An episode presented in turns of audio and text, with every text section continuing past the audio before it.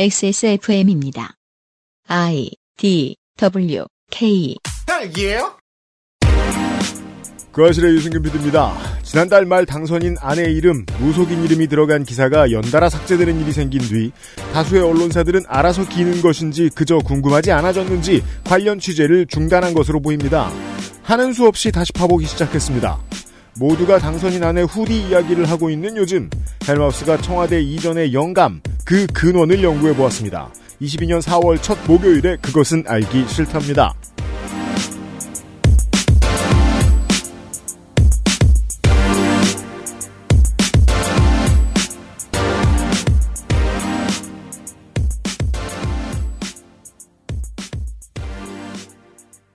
뭐 힘들겠지만 나무 심는 주말 되십시오.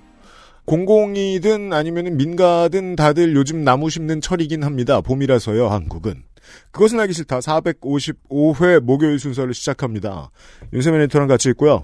네, 안녕하십니까. 윤세민입니다. 청와대 이전의 영감. 어, 이거는 두 가지 의미가 모두 맞는 말 같네요. 어떤 영감님이 그렇죠. 그 영감을 주었는가에 대해서 생각을 해 볼 것입니다. 악의 언어는 태생적으로 선의 언어와 똑같이 생겼습니다. 그래야 기능을 할 수 있기 때문입니다. 또한 문제는 발화하는 것이 모두 사람이라 이것이 선의 언어인지 악의 언어인지 발화하는 순간부터 구분하지 못한다는 특징도 가지고 있습니다. 이것을 우리나라 정치로 확대해보면 현재와 같습니다. 박근혜 최순실 게이트 당시에 문제가 되었던 일들에 당황하던 사람들이 그것을 예전에 지적하던 사람들과 동일한 언어를 씁니다. 김정숙 여사를 사치의 아이콘인 것처럼 만들어 놓는 작업을 한 주 동안 하고 그 다음 주부터는 서초구 한복판의 가장 비싼 주상복합 주택에 살고 있는 김건희 씨를 옷 한 벌을 돌려 입는 검소의 아이콘인 것처럼 보이게 하는 작업을 하고 있죠. 이렇게 언어 쓰임은 다 비슷비슷합니다. 그래서 그것 때문에 지난번 대선에는 어, 윤석열 당선인을 어, 노무현 전 대통령과 캐릭터를 착각한 중도층들도 덜어 있었고 심지어는 고관여층들 중에도 많아서 그들은 항문파가 되어 있기도 하지요. 어, 이 단어 쓰면 쓸수록 입에 착착 붙습니다. 심지어 저는 이런 정치 무관심층도 봤습니다. 자기 자신은 어, 노무현 전 대통령 뽑을 때 빼고 투표 안 해봤다. 근데 이번에 윤석열 당선인 찍었다. 음. 라고 말하는 사람 전 봤습니다. 그렇게 생각해서 찍었던 분들도 다수 계신데 그분들도 궁금하니까 이번에 많이들 검색을 해보셨습니다. 청와대를 왜 옮기는 건가요? 음. 왜 청와대를 하루도 못 있겠다고 하시나요? 찍었던 분들이 더 궁금해 하셨습니다. 그리고 그분들의 궁금증을 메이저 언론은 해소시켜주지 않기로 결정했습니다. 네. 알 수 없는 이유로. 그냥 옮겨야 된다. 현 정부가 목리를 부린다. 그리하여 본의 아니게 어, 현 정부 무속 보도의 본산이 된 저희가 해결하기로 했습니다. 이번 주 헬마우스 코너로 꾸며 드립니다. 이 헬마우스가 네. 이 아저씨는 이제 그 메이저로 나가면서 네. 메이저의 이야기를 저한테 잘 안 전해주시잖아요. 그렇죠. 그냥 뭐 똑같죠. 아유 뭐 그냥 뭐 아유 그냥 다 이러면서 없어져야 돼. 예. 뭐 하는 건지도 모르겠어요. 이러고 다 똑같아요. 사람이야. 뭐 이러는데 네.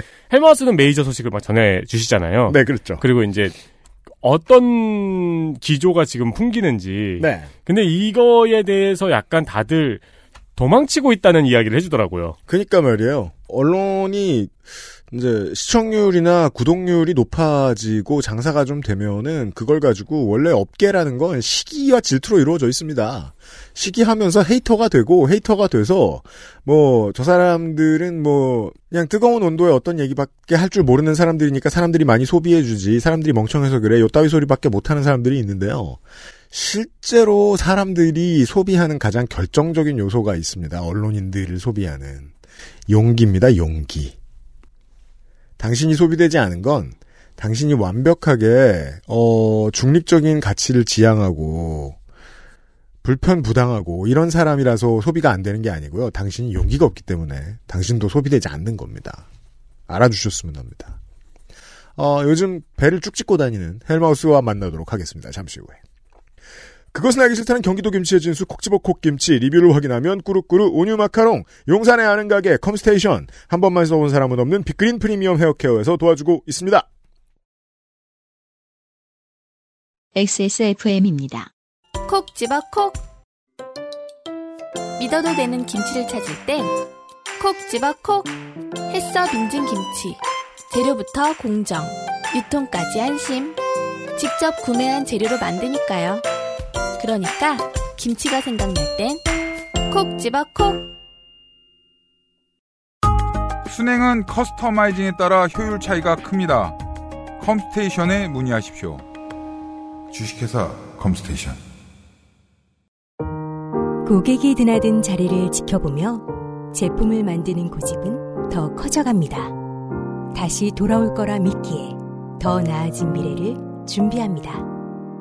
정제수를 넣지 않고 자연 추출물로만 가득하게 자연과 환경을 생각하고 함께 숨쉬는 제품.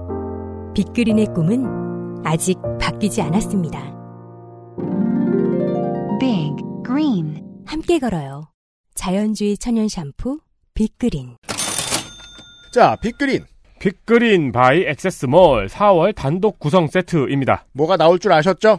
간만에 빅그린이 액세스몰과 단독 구성 세트를 구성을 했습니다. 이 말은 액세스몰에서만 살 수 있단 말이죠. 그렇습니다. 저희 입장에선 뭐 간만에입니다만 청취자 여러분도 아직 반도 안 쓰셨을 겁니다. 네, 신상 트리트먼트가 나왔습니다. 그렇습니다. 아직- 그 새로운 투명 병 비우기도 쉽고 뚜껑만 버리면 되고 붙어 있는 것도 아주 잘 떨어지는 그 병 있죠? 네. 네, 거기에 맞춰 나온 트리트먼트. 가장 많이 판매되는 탈모 샴푸 두 종과 트리트먼트를 세트로 구성을 했습니다. 이걸 구매하실 수 있어요. 이거를 구매하시면은 최대 53% 가격 할인이 들어갑니다. 이 세트 구성은 거듭 말씀드리지만 액세스몰에만 준비되어 있고요. 올인원 솝 제품과 베이비 라인도 알차게 구성이 되어 있습니다. 액세스몰에서만 확인하실 수 있습니다.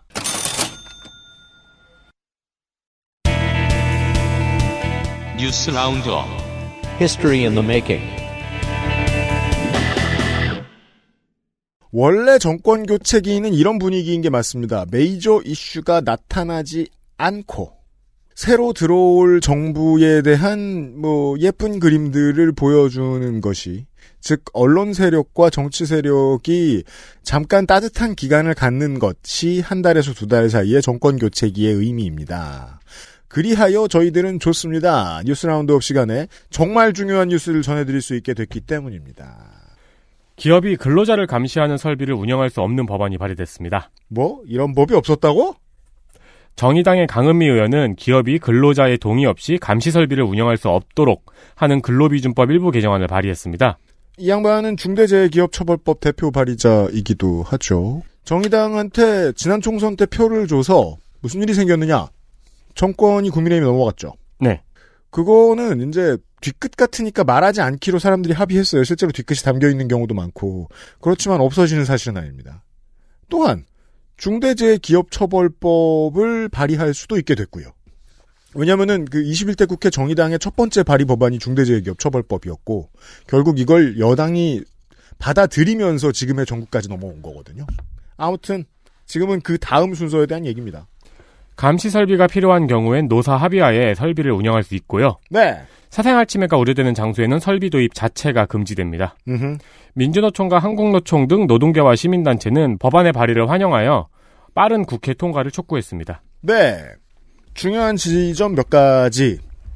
법안을 들여다보면 알 수 있는 게 있습니다. 이제까지 우리가 한국이 좀 느렸다. 좀 더 원시적이다, 야만적이다 싶으면은 다 약자 혹은 노동 관련된 것들이었거든요. 노동법에도 어마어마한 빈 구멍이 있었습니다. 별거 아니고 이게 지금 법안이 근로기준법 일부 개정안이잖아요.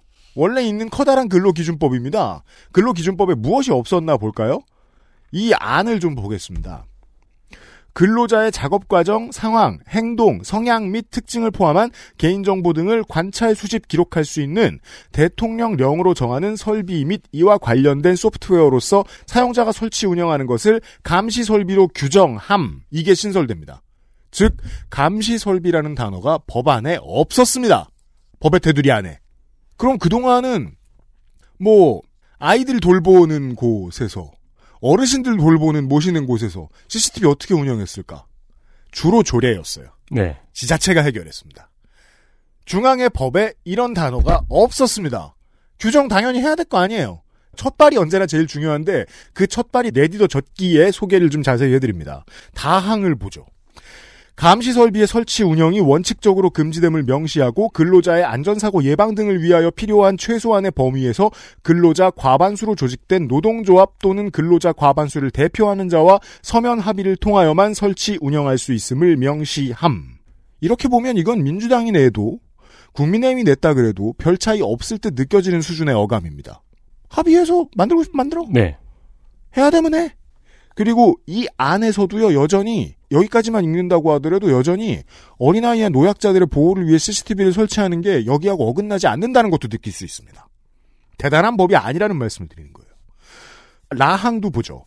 근로자에게 감시 설비의 대체 수단을 요구할 수 있는 권리가 있고 이를 이유로 불리한 처우를 할 수 없음을 규정하며 화장실, 탈의실 등 사생활 침해가 우려되는 장소에 감시 설비를 설치할 수 없고 노동조합의 설립 운영에 관한 정보를 수집할 수 없음을 규정함. 노동권 침해에 대한 안전 보장을 담고 있는 항목을 빼면 아주 기초적이고 기본적인 수준을 밀어 넣었다는 걸 알 수 있습니다. 근데 이건 늘 의문인 건데요. 네.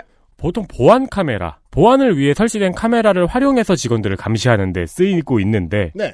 그 두 가지를 어떻게 구분할 수 있는가는 아직 해법이 보이질 않네요. 네. 여기까지만 만약에 지금 제가 읽어드린 데까지만 개정안이 통과가 돼서 근로기준법이 바뀐다면 이 해석은 여전히 보수적인 법원이 해석해야 되는 상황이 되죠. 음. 그래서 언제나 중요한 게 첫발입니다. 만약에 이걸 국민의힘이 밀어넣었다. 그랬으면 노동조합이나 근로자 대표가 무엇을 할 수 있다를 넣지 않았겠죠. 네. 혹은 넣는다고 해도 합의하여 같은 엉성한 단어를 넣었겠죠. 이 첫발을 이렇게 하고 나가야 그 다음번 개정안이 진보적으로 바뀔 수 있습니다. 이게 중요합니다. 전 옛날에 지하철을 타고 가고 있는데 네. 옆에 앉은 아저씨가 음. 그걸로 계속 편의점 아르바이트가 일하는 모습을 계속 보고 있더라고요 실시간으로. 아, 전에 한번 얘기해 준 적 있어요. 맞아요. 네, 네, 네. 네. 네. 뭐 그러다가 들은 얘기로는 바로 전화해가지고 너 왜 그러고 있냐 이런 얘기도 한다고 하고. 네. 제가 말씀드렸잖아요. 노사의 합의하에 무언가를 할 수 있다까지도 써 있어요. 아예 하면 안 된다가 아니에요. 네. 20세기 상당수 서양의 국가들이 아예 하면 안 된다로 만들어 놨다가 이번 팬데믹 때 그 이자를 호되게 치렀습니다. 음. 이게 과연 다 반노동적인가? 정의당마저도 그렇게 생각하고 있지는 않다는 겁니다. 대한민국의 정치는. 자, 그 증거가 될지도 모르는 관련된 다른 뉴스를 하나 들려드리죠. 서울사회서비스원이 돌봄 노동자에게 녹음 장비를 보급하기로 했습니다. 이건 노동자를 위한 감시 설비입니다. 돌봄 서비스 중에 발생하는 폭언이나 성희롱을 예방하기 위함입니다. 녹음기는 사원증 케이스 형태로 되어 있습니다. 네. 자, 재미있는 가치 판단의 혼란 부분. 성범죄에 초소형 기록 장비들이 악용됩니다. 그래요? 그럼요. 화장실에 설치하는 카메라. 아, 몰카 말씀하시는 거군요? 네. 아, 저는 바디캠을 떠올렸죠, 왜? 네. 음. 그런데 그런 문제를 취재하든지 그런 문제를 수사할 때도 이 초소형 녹취와 녹음 장비, 녹화 장비들은 유용하게 쓰이죠. 네. 도구가 문제가 아닙니다. 여기에서는. 네. 이건 총이 아니에요. 지금 녹음 장비를 보급하는 이유도 이 서울 사회 서비스원이 고민했기 때문이겠죠. 녹화 장비까지 쓰긴 뭐 하거든요. 음. 이건 보호를 받는 사람을 보호해야 되는 측면에 있으니까. 네. 그리고 돌봄 노동자의 노동 조건 문제, 특히나 출장을 해서 그 집까지 가야 하는 돌봄 노동자의 노동 문제에 대해서는 우리 이제 뵌지 오래돼서 성함도 까먹었네. 한겨레 권지담 기자를 통해서 저희가 한번 들려드린 적이 있습니다. 네. 이 이야기를. 성범죄에 거의 무방비로 노출돼 있다고 하죠. 어떤 녹취, 녹음, 녹화는 노동자를 보호하는데도 쓰이는 거예요. 제가 아까 앞에서 강은미 의원이 발의한 개정안만 보고 있으면 어느 당도 이렇게 낼 수 있는 중도적인 느낌이라고 말씀드렸잖아요. 그래야 하는 이유가 여기에서 나옵니다. 때로는 합의하에 노동자가 요구할 수도 있는 겁니다. 네. 네. 그래서 이거를 그 흥분하지 말고 장비가 어떤 악을 대변한다 요런 생각을 좀 걷어버릴 필요는 좀 있을 것 같습니다. 아직 온도가 높지 않을 때 이런 생각을 좀 정리해 둘 필요가 있습니다. 한편으로 독특한 게 이 사원증 케이스 형태의 녹음 장비는 몇 년 전에 아이디어 상품으로 나온 거였거든요. 네. 회사에서 있는 성희롱 같은 거를 대비하라고 음. 몇년 전에 아이디어 상품으로 나와서 꽤 화제를 몰았는데 거기에 또 많은 사람들이 이런 아이디어 상품을 구매해야 된다는 게 얼마나 지옥이라는 의미냐 그런 반응도 있고 했었거든요. 저는 그런 생각 안 했으면 좋겠어요. 지옥이 안 오게 막아주는 것이기도 합니다. 이건 또 이제 저 장비 기술 문제가 들어가는데 외부에서 촬영할 때 저 전방향성 중에 그 중에 가장 가까운 큰 소리를 좀 더 잘 잡아주는 외부 녹음용 마이크 보통 라벨리어 기술입니다. 이건 길게 설명을 드릴 수 없습니다. 녹음 전문가로서 말씀드리죠. 근데 이 라벨리어 마이크가 어마어마하게 작습니다. 실제로는 TV에서 보시면은 이 무선 라벨리어 마이크가 손가락 끝 한마디만 하잖아요. 네. 근데 그건 실제 크기가 아닙니다. 왜냐면은 바람 소리를 막기 위한 머리가 하나 씌워져 있거든요. 음. 그 스티로폼이 커요. 그 스티로폼 꺼내고 보면 샤프보다 가늘어요. 음. 연필보다 가늘어요. 그리고 실제로 이 라벨리어 마이크는 연필 수준이 아니라 어, 바늘처럼 가늘어져 있습니다. 요즘은 네. 그것도 돼요. 어느 정도 수준까지 그러니까 아주 좋은 마이크가 되진 않겠죠. 다만 1미터 내에 있는 두 사람이 하는 대화가 완벽하게 녹취될 정도는 됩니다. 그러면 사원증 아니라 그 어떤 형태로도 만들 수 있겠죠? 네. 근데 형태를 지정해 주지 않으면 그게 법이나 조례 안에 들어갈 수 없으니까 형태를 지정해 주는 겁니다. 음. 너무 작아요, 이제는. 어디다 붙여도 됩니다. 요런 건 이제 저희 같은 사람만 얘기해 놓고 나면 나중에 잊혀졌다가 왜냐면 온도가 뜨겁지 않잖아요. 이게 네. 보세요. 이쪽에 가면 누구를 보호해주고 저쪽에 가면 누구한테 손해를 끼칠 수 있고 이런 저 중립적인 거잖아요. 어떻게 보면. 양날의 검이잖아요. 그래서 화를 내기가 좀 뭐하니까 아, 이슈의 가운데에 올라갈 이슈가 아닙니다, 이게. 논제가 아닙니다. 그러다 보니까 사람들이 잊어버려요. 그리고 나서 몇 년 뒤에 이런 거 가지고, 어, 뒤늦은 논쟁을 한번 할 겁니다. 이게 네. 인권 침해다, 아니다. 제가 미리 드리고 싶은 말씀은, 인권 침해가 아닌 수준에서, 혹은 인권 침해를 막아주는 수준에서 논의가 될 수도 있다는 겁니다. 음, 다음 보시죠. 애플이 인앱 결제 외 제3자 결제를 허용하겠다고 밝혔습니다. 아, 이번 주는 다행히 뉴스가 중요한 것밖에 없습니다. 그리고 제3자 결제에 대한 수수료를 기존 인앱 결제 대비 4%포인트 할인하기로 했습니다. 네. 왜냐하면 그들의 노력이, 그러니까 우리들의 노력이 덜 들어간 물건이다. 라는 걸 인정해라. 음. 라는 게 국회가 처리한 법의 정신이었기 때문입니다. 그리고 명시되어 있고 명시된 만큼 따라간다는 겁니다. 방통위에서는 애플이 세부 이행 계획을 제출해 현재 검토 중이라고 말했습니다. 네. 이것도 지난번에 말씀드린 구글 케이스와 마찬가지입니다. 아마 지금 제가 말씀드리는 대로 될 겁니다. 4% 할인할 뿐 여전히 제3자가 수수료를 받을 때의 그 수수료율 과 받을 수 있는 수수료의 퍼센티지 뭐 이런 것들을 다 정해줄 겁니다. 애플이나 구글이. 네. 그리고 자신들이 거기에서 받아갈 돈도 정해줄 겁니다. 꽤나 고리처럼 느껴지는 수준일 겁니다. 왜냐하면 딱 법이 정해놓은 만큼만 하고 법의 허점을 최대한 이용하면 그런 방식으로 할 수밖에 없기 때문입니다. 음. 그런 면에서 돈만 걸린 세상은 99% 예상대로 흘러가게 돼 있습니다. 3자 결제에 대한 수수료를 애플, 구글이 또 띄어가는 것은 여전히 규제 대상으로 포함되지 않았기 때문입니다. 그러면 사람들이 수동적인 자세를 모두가 유지하고 있다고 생각을 해보죠. 그러면 개발사들이 말이에요. 점심시간에 나누는 대화는 고작 이 정도 수준에 머무를 거라 예측할 수 있습니다. 법이 바뀌었다고 하는데 우리가 나아진 게 하나도 없다. 세계 최초라고 주목했다는데 그럼 뭐하냐. 애플, 구글이 다 털어먹는 건 똑같다. 이런 대화가 오갈 것이 예상됩니다. 음.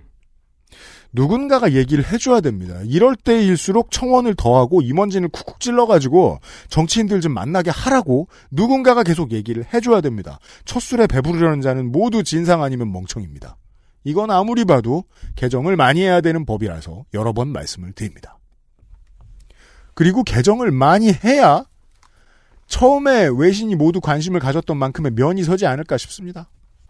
또 다른 아, 우리 인생과 관련된 중요한 것. 카카오 모빌리티가 택시를 배차하는 AI 시스템을 전면에 공개했습니다. 네. 그 전까지는 얘기 안 해줬습니다. 그동안 카카오는 가맹 택시에 배차 몰아주기 의혹이 있었죠. 음.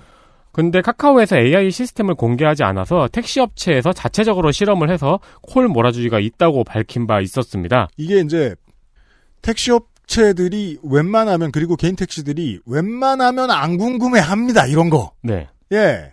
오죽 이상하다 싶었으면 직접 해 봤겠습니까? 어, 그래서, 어, AI 시스템을 공개를 했어요. 음. 이걸로 보도자료를 뿌렸더라고요. 네. 제가 본 기사가 아마 카카오의 보도자료였던 것 같은데, 네. 내용을 보니까 AI가 콜을 수락할 확률이 높은 기사에게 먼저 콜카드를 배송을 한대요. 그런 말만 나와 있어요. 어, 그럼 배차 관련 논란이 요 부분에서 생길 수 있죠. 그 얘기입니다. 네. 그럼 더 자세하게 무슨 얘기를 했나 제가 눈 씻고 시간을 덜어 들여다 보았습니다. 제 결론을 먼저 말씀드리면 장난하고 있습니다. 안 알려줬습니다. 보실까요? 빠른 배차 성공을 위한 과제라는 섹션의 일부 중에 가장 그 답에 가까운 부분을 좀 읽어드리죠. 배차 로직의 근본적인 어려움은 해당 기사가 실제로 배차 요청을 수락할 시 여부를 알 수 없는 상태에서 콜카드의 발송 순서를 정해야 하는 점에 있습니다. 이는 검색 엔진이 사용자가 무엇을 원하는지 정확하게 알 수 없는 상황에서 제한된 정보를 바탕으로 내용의 제시 순서를 정하는 것과 비슷한 문제입니다.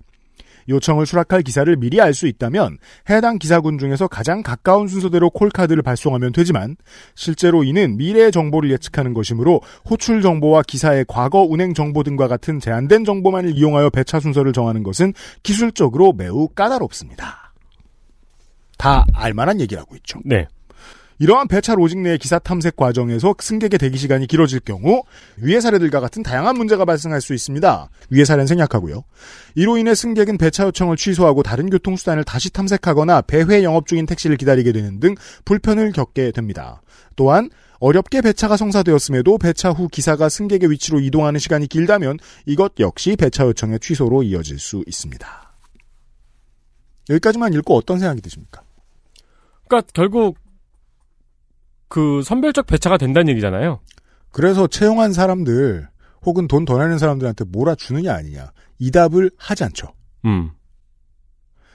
그것과 가장 비슷한 답이 이 긴 문서의 맨 마지막에 FAQ에 등장합니다. 질문 3번에 대한 답입니다. 질문 특정한 종류의 택시에게 먼저 배차하거나 우선권을 주는 경우는 없나요? 답 승객이 직접 특정 서비스를 지정하는 경우 해당 택시 종류에만 호출 요청이 전송됩니다. 괄호 카카오티 블랙, 벤티, 모범, 블루 등 지정 택시 이외의 일반 호출 시 중형 택시를 배치하는 데 있어 개인 택시, 법인 택시 여부, 가맹 비가맹 여부 등의 차이를 두지 않습니다. 자, 합법적인 답이 나왔죠. 카카오티 블랙과 벤티와 모범과 블루가 우선 배차된다. 근데 그거는 승객이 선택했을 시라고 하니까 따라서 답이 아니죠. 네.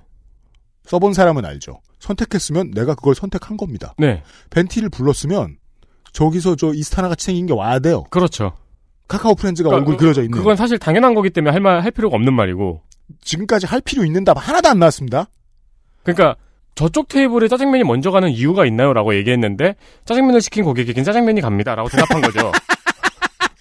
따라서 가맹택시라고 하더라도 호출을 성실히 수락하지 않거나 불친절한 운행을 하면 AI에 의한 배차를 받기 어려우며 반대로 비가맹택시라고 하더라도 꾸준한 배차 요청 수락과 친절한 운행을 하면 AI에 의해 더 많이 배차를 받을 수 있습니다.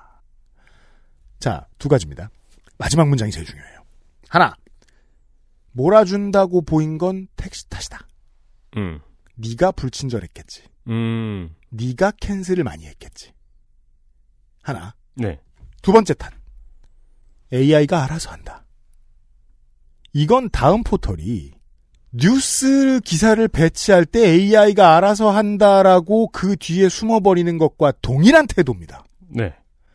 택시 업체들과 운송 조합과 개인 택시 기사들이 궁금해했던 건 그게 아니에요. 내가 더 가까이 있는데 나는 점수를 잘못 받은 적도 없는데 나는 담배도 안 피고 다 존댓말하고 말도 안 걸고 최대한 빨리 가는 사람인데 왜 기준이 없어 보이지? 이걸 궁금해했던 겁니다. 거기에 대한 답은 없습니다. 네. 그러니까 가장 명확한 문장은 AI가 배차를 한다는 거 오케이 알았어. 네. 네. 그 근처에 있고 뭐 배차가 잘 될 것 같은 택시를 선별해서 배차를 해- 한다고 하는 거 알았어. 근데 이제 명확히 들어가 있어야 되는 한 문장은 가맹 택시, 비가맹 택시 여부는 AI가 판단하지 않습니다. 그래서 지난 대선에 정의당이 알고리즘과 관련된 공약을 그렇게 많이 냈던 겁니다. 한국은 약간 우경화되어 있습니다. 정치 세계, 특히 기업 문화에 대해서는. 그러다 보니까 알고리즘을 자꾸 기업의 고유 기술, 대외비, 비밀 수준으로 묶어두려고 하죠. 하지만 일반적인 알고리즘에 대한 상식은 노동과 인권 문제에 대한 판단까지도 다 들어있는 어떤 것이라고 본다는 겁니다. 아, 이거가 참 더 많이 이야기가 돼야 되는데 택시기사들이 아무리 부글부글 끌어도 만 명 중에 한 명 택시기사만 실수를 하면 이런 문제를 외부로 끌어낼 수가 없으니까 네. 참 문제입니다, 이게. 어렵습니다. 관심을 많이 가져주셨으면 합니다. 또 다른 정치 이야기. 동물보호법 전부 개정안이 국회를 통과했습니다. 무슨 내용이 있을까요? 개정안은 동물 학대 행위를 20여 가지로 규정을 했고요. 네. 이를 어기면 최대 3년 이하 징역이나 3천만 원 이하의 벌금형에 처해집니다. 요즘은 이제 낮 시간에 종편에 이상한 사회면 피가 거꾸로 솟을 미친년놈 보여주는 기사들. 네. 예, 요런 데 많이 나오는 사람들이 범죄를 저지르면 동물을 학대하면 재물손괴죄 적용되죠? 음. 관련된 이제 죄모 기세로 생긴다.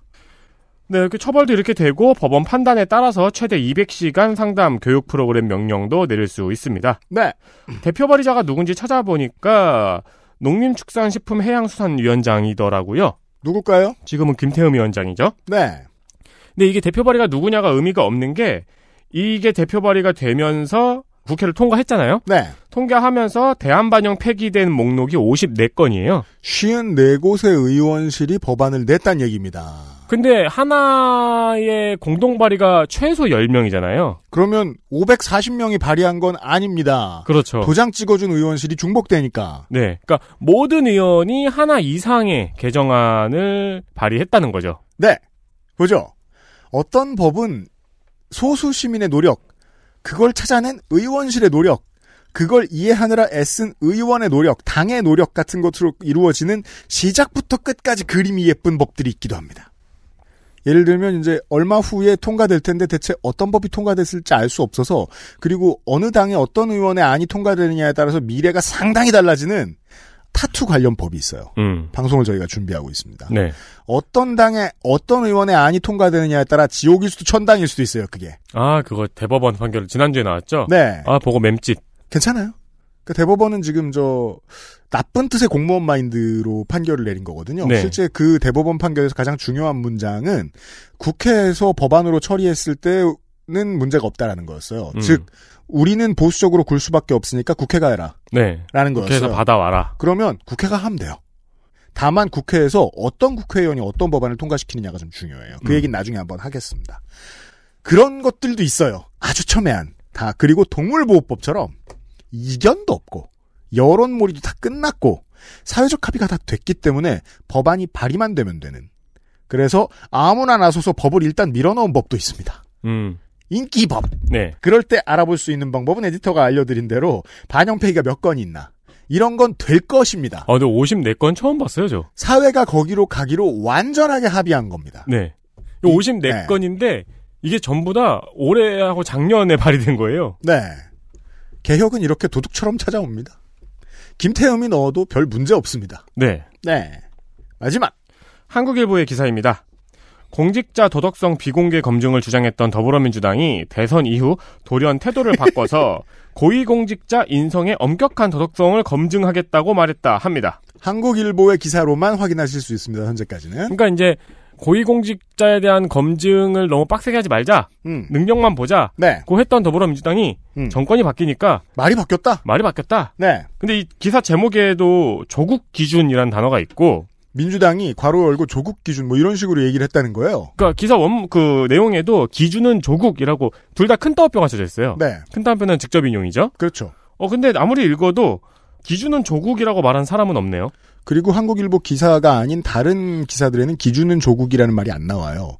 즉 당에 있는 그 어떤 사람도 그런 말안 했다는 거예요. 그리고 민주당에 있는 그 어떤 사람도 그런 말을 할 정도로 멍청하진 않겠죠. 그러면 한국일보 기자는 책임을 져야 돼요. 이거 어디서 들었는지. 이게 좀 답답한 게 대한민국은요. 언론인이라는 직함이 거짓말을 해도 되는 자격증이라고 생각하는 기자들이 너무 많습니다. 그게 이 기자라는 뜻은 아니에요. 벤치마킹이 좀 필요하다는 말씀을 여러 번 드렸죠. 곽상도 의원 아들 곽병채 씨는 억울할 수도 있습니다. 50억을 받았다고 하니까. 음. 실제로 받은 돈은 25억밖에 안 됩니다. 왜요? 세 전이 50억입니다. 음. 원래 세금이 그렇게 억울한 거예요. 네. 큰 돈일수록 세금이 세거든요. 그 정지현 작가님이 얘기했잖아요. 아무리 해도 고통이 줄어들지 않는 일. 곽 전 의원은 남욱 변호사에게도 불법 정치자금을 직접 수수한 혐의도 있습니다. 5천만 원쯤 됩니다. 네. 우리 건설업자 박덕흠 씨, 박덕흠 의원 재산이 112억이 늘었고 현재 토지 가액만 236억입니다. 그런데 그랬다고 해도 야당 퇴진 운동이 일어나지는 않습니다. 인사 검증을 제대로 하자고 말할 때는요.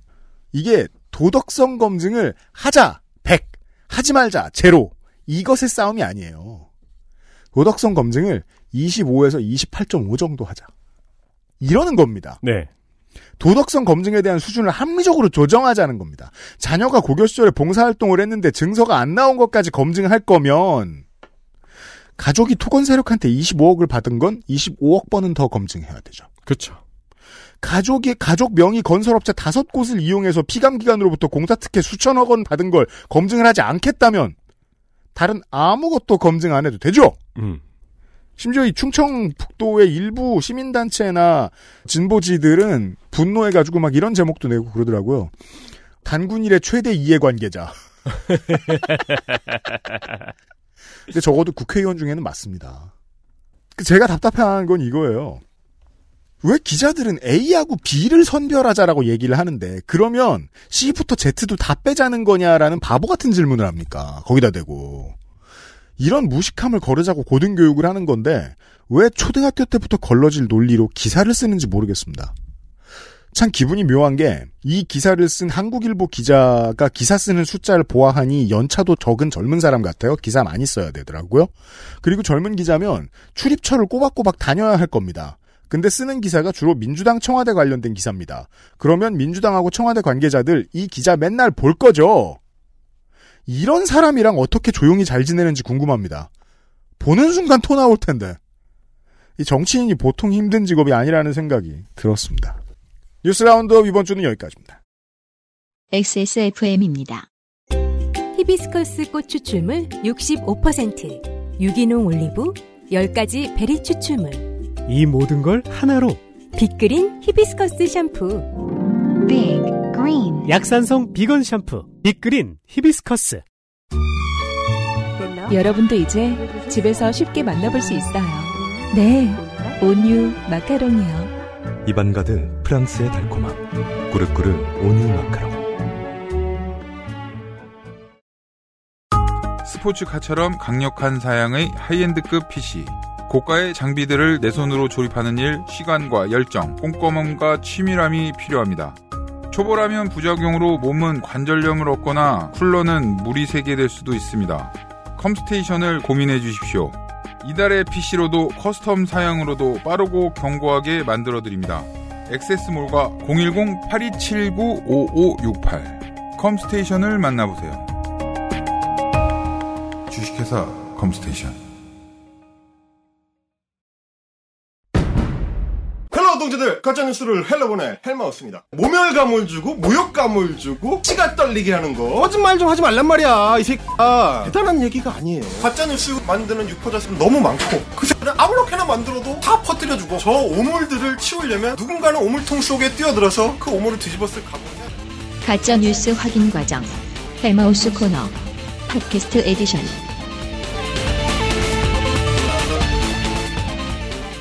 며칠 전부터 검색어 도리도리를 네이버에서 이미지 검색할 수 없게 되었습니다. 이유는 알 수 없습니다. 그 외에도 언론사 기사들이 올라왔다가 사라지는 모습이 종종 보입니다. 개 중에 하나를 다루도록 하겠습니다. 4월의 헬마우스 코너 시간입니다. 헬마우스님 어서 오십시오. 안녕하십니까. 그러고 보니까 어제도 기사 하나가 사라졌죠. 어제요? 네, 어제. 아, 그젠가? 아, 4.3 추념식이 이제. 아, 지각했죠? 네. 당선인 측이. 하여튼 늦는 새끼들은 꼭 늦어요. 아유, 우리도 이제 국제무대에서 푸틴 트럼프와 겨룰 수 있는 대통령을 얻게 와, 되었어요? 난 대통령이 국가 공식 추념일에 늦는 건 생전 처음 봤어요, 진짜. 여기 또 푸틴이랑 미팅 한번 잡아야겠네요. 그래도 이게 주최 측이 참 잘한 게 네. 영령들이 기다리실 수는 없는 일 아니에요. 그렇죠. 일단 그냥. 진행했습니다. 아, 그거 진행하는 거죠. 아주 잘하신 네, 거죠. 좋았어요. 예. 음. 근데 진짜 진짜 싸가지 없는 거거든요, 그게. 네. 매년 4월 3일 10시는 제주에서는 어, 모든 도가 멈추는 때예요. 네. 그걸 애초에 그런 식으로 이제 뭐 지각하는 것 자체도 문제지만 하여튼 뭐 이제 사진 기사로 지각한 그거를 올렸다가 나중에 제목 다 바뀌고 네. 아, 이런 것들을 보면서 아 이게 슬슬 시작되는구나. 아 니 아직 법적 장치도 실제 권력도 없는데도 불구하고 언론 통제가 먹히고 있습니다. 그러니까 예산 내놓으라고 하질 않나. 어, 네. 지금 벌써부터 이제 알아서 기는 이런 사태들이 벌어지고 있고요. 그리하여 못 보셨을 분들은 못 보셨고 까먹으셨을 분들은 까먹으셨을. 왜? 지난주부터 이 이슈가 거의 모든 포털에서 사라졌기 때문입니다. 그렇죠. TV에서도 보이지 않기 시작했습니다. 음. 그렇다고 해서 청와대가 계속 청와대로 있을 것이냐? 음. 그렇지 않을 것임도 분명하거든요. 그렇게 사라지니까 국정 운영 기대 그 여론조사 지표가 올라갔습니다. 지금 네. 지각을 다룬 언론 네. 이 소수인데요. 네. 미디어 오늘 음. 그리고 IM피터 그러니까 둘 다 지면에서 지각이라는 용어가 사라졌다는 걸 다루는 기사예요. 예, 예. 그리고 PD 저널 네. 그러니까 다 똑같네. 헤드라인 제주 그리고 이제 가끔씩 우리의 희망이 되는 대한 언론이 있어요. 뭐요? 천지일보요. 아, 네, 그렇죠. 천지일보 못 건드리죠. 네. 가끔씩 천지일보가 어, 굉장히 공정해질 때가 있어요. 네. 아, 천지일보 정확하게 자기들 편이기 때문에 네. 그렇죠. 어느 그 쪽 편도 못 아니고 건드린다. 네, 오직 우리 편인 그 천지일보. 네.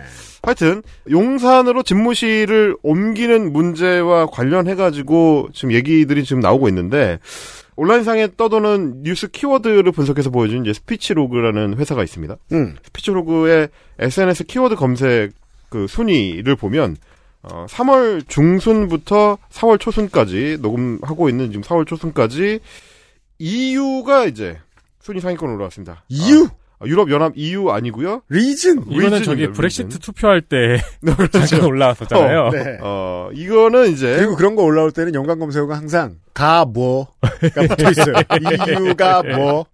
네. 문이 뭐. 아 이게 사실 네. 그 SNS 키워드 검색 순위가 최상위권은 별로 의미가 없는 게 1위 이재명, 2위 윤석열, 뭐 3위 민주당, 4위 인수위 이런 식이기 때문에 네. 그렇습니다. 항상 고정이라서 네. 특별한 어떤 그 변동성이 없는데 유난히 3월 20일에 용산으로의 집무실 이전을 당선자가 발표하고 네. 그러고 나서 3월 3주 차에 얘가 8위까지 올라왔습니다. 이 이유가 보통 보통 명사가 갑자기 검색어 순위로 올라올 때는 저널리스트들의 능력이 너무너무 중요한 때입니다. 그렇죠. 저널리스트가 해석 능력이 없으면 안 봐요, 그 부분을. 네. 음, 이유가 뭐야? 그렇지. 근데 예. 사실은 보도에서 잘 안 다뤄지니까 이게 SNS 키워드로 올라온 거예요. 일테면 낚시성 기사들도 이유 많이 붙이거든요. 뭐뭐 그렇죠. 한 이유는 이렇게 해가지고 많이 기사를 내는데 근데 낚시성 기사로 검색까지 가진 않아요. 요거는 안 다루니까 그 낚시성 기사가 안 나오니까 자기들끼리 이제 찾기 시작한 거예요. 그래서 4주차에도 얘가 어, 17일에 랭크가 돼 있었습니다. 음. 최상위에 이재명 민주당 용산 청와대 집무실 인수위 그리고 그 다음 순위쯤에 이유가 있었던 건데 이거 요약하면 이런 겁니다. 청와대에 있는 대통령 집무실을 용산으로 옮겨야 하는 이유가 뭐냐? 네. 라는 질문을 커뮤니티 이용자들이 겁나게 쏟아낸 거죠. 어, 왜냐면 네. 모르겠으니까. 어? 이왜 옮기는 거야 도대체? 어? 자, 재미없는 군대 얘기 시간입니다. 사령관이 잘 봐줘서 그 일이 일찍 끝난 해가 떨어지기 한참 전에 일이 끝나서 이제 퇴청을 한 어느 금요일 낮이었습니다. 마음 편하게 조깅이나 할까? 농구나 할까? PX나 갈까? 얘기하면서 내무실로 돌아왔더니 행보관이 모든 병사들에게 관물대를 꺼내서 네. 옅은 보라색을 옅은 회색으로 다시 칠하라고 시켜서 그 작업을 하고 있었습니다. 그걸 멀리서 보고 이제 우리의 운명이 정해졌다는 걸 느끼자 아, 저의 사수는 저에게 이렇게 말했습니다. 자 봐라. 한 사람 빼고 나머지 모든 사람들 머리 위에 물음표가 떠 있는 그림이 보이지 않냐? 이유, 가 뭐냐 도대체? 이유가 뭔지 어머. 국민들이 너무 궁금했던 겁니다. 아 이거죠 진짜. 행보가는 부대를 돌면서 네. 뭘 하지 하고 있다가 간물대 색을 칠하면 되겠구나 하고 그렇지. 팬톤 컬러가 어, 왜냐면 내가 지금 기분이 우울한데 보라색을 보니까 더 짜증이 나가지고 회색으로 바꿔. 이제 이렇게 된 건데 이를테면 이런 겁니다. 그러니까 광화문 시대를 처음으로 공약으로 걸었을 때만 하더라도 그게 이제 지난해 11월쯤인데요. 네. 그때만 하더라도 모두가 직관적으로 이해했어요. 아니 왜냐하면 청와대를 광화문으로 옮기겠다는 구상은 원래 이제 문재인 정부 때의 대통령 공약이었었고 그게 실현이 안 됐었던 역사가 있기 때문에 네. 문민 정부로 넘어오면서부터 한 번씩 이따금 계속 얘기했던 뭐 그랬었죠. 네. 그리고 이제 뭐 지금의 최근의 유권자들만 하더라도 그러니까 현직 대통령도 그걸 걸었었기 때문에 익숙한 얘기예요. 광화문으로 집무실을 옮긴다라는 거는 그래서 특별한 의문 제기가 없이도 그게 자연스럽게 사람들한테 녹아들었던 건데 국민들이 얼마나 똑똑한지 보자고요. 광화문 시대를 열겠다라는 대선의 공약은 사실 되게 오랫동안 있어 왔는데 그때도 반겨하는 마음도 있었어요 국민들이. 음. 하지만 동시에 안보 불안을 걱정하는 국민들도 있었다고요. 네. 그래서 이것이 이제 인수위에서도 알아보고 그 다음에 위원회 만들어서 알아보고 나중에 사과하고 이러면서 욕 한번 먹고 넘어갈 때에도 사람들이 크게 반발하고 이러는 일은 없었습니다. 왜냐하면 국민들은 대충 이해하거든요. 안보상 안 되겠구나. 지킬 수 없었겠구나. 그 왜 걸었어? 정도 생각하고 넘어갔던 거죠. 음. 다만 나머지 절반의 마음으로는 그래 뭐 거리를 좁히겠다는 의미겠지 정도 생각할 수 음. 있었습니다. 그러니까 모양을 일단 비교를 해봐야 돼요. 그 당시에 문재인 정부에서 추진할 때는 대통령 직속으로 별도 위원회를 구성을 해가지고 거기서 이제 관련된 뭐 어떤 조사나 그 설계나 이런 것까지 그때 이제 승효상 건축가도 직접 참여를 했었고 네. 그리고 유용준 전 문화재 청장도 이제 위원으로 참여를 했었고 네. 말하자면 이제 관련 분야에서 최고 수준의 전문가들이 모여서 1년 6개월을 검토하고 논의한 결과 이러이러해서 안 된다라고 이제 설명을 했습니다. 그럼에도 이제 대선 공약을 안 지켰다는 비판을 그 당시 자유한국당이 아주 세게 했었지만 음. 어쨌거나 모양새를 이렇게 갖추는 게 대통령 집무실이라는 중차대한 그런 사무실을 옮기는 문제에 대한 최소한의 이 예의다. 정도는 당연히 이제 모든 유권자들이 알고 있는 내용인데 이 문제는 뭐냐면 광화문 시대를 약속을 했다가 한 열흘 검토를 해보더니 안 되겠다. 그래서 그냥 저는 용산으로 옮기기로 했습니다. 이래 버리니까 이게 뭐냐 이게 도대체 이유가 뭐냐 왜 이렇게까지 우리한테 하는 이유가 뭐야 이유가 있을 거 아니야 라는 질문을 하게 된 거죠 사람들이 다 지역 정보를 소개해 드릴 필요가 있습니다. 수도권에 익숙치 않으신 여러분께. 서울 지방에서 용산은 지도로 보면 가운데에 있는데요. 실제로 수도권 사람들은 용산에 가지 않습니다. 음, 네. 그 큰 구 단위의 자치단체인데도 불구하고 용산 바깥에 있는 사람들이 용산이라는 단어를 쓸 때는 용산구가 아니에요. 선인상가지. 전자상가죠. 선인상가죠. 예. 그럴 정도로 선인상가죠. 용산은 시민들에게 가까운 곳이 아닙니다. 지나가는 곳이지 지나가다 말고 드랍하는 곳이 아니에요. 네. 아마 우리나라 서울 시내 자치구 26개들 중에서 커피숍 제일 적은 데가 용산일 거예요. 전 걸 수 있어요. 아 그래요? 면적당 커피숍이 제일 적은 곳일 거예요. 그 사진 찍으러들 많이 가고요. 그 철길이 있어가지고. 아, 그건 이제 사실 최근이고, 네. 어, 저희 같은 이제 90년대 키드들 입장에서는, 어, 못 모르고 이제 램 사러 갔다가. 던전이죠. 어, 3회가 램 사러 갔다가 눈탱이 맞고 오는 대로 이제 그다지 썩 기억이 좋지 않았던 게 이제 용산에 대한 어떤 이미지일 건데. 뭐 그리고 다음 명절에 이태원에 바지 사러 갔다가 또 덤탱이 쓰고 그렇죠, 그렇죠. 눈, 눈, 보통 이제 새벽, 세뱃돈 털리는 어떤 지역들. 눈탱이 맞고 오는 길에 삥도 뜯기잖아요. 그렇죠. 네. 어, 내용돈의 범위다 삼각지대 같은 데로 이제 보통 통칭이 되는데, 뭐 그런 네. 걸 떠나서, 어쨌든, 일반적으로 제기될 수 있는 의문들, 그리고 대안들이 너무 자연스럽게 나옵니다. 아니, 5월 10일 임기 시작과 동시에 용산에서 집무를 한다는 거는 너무 좀 비현실적이지 않느냐.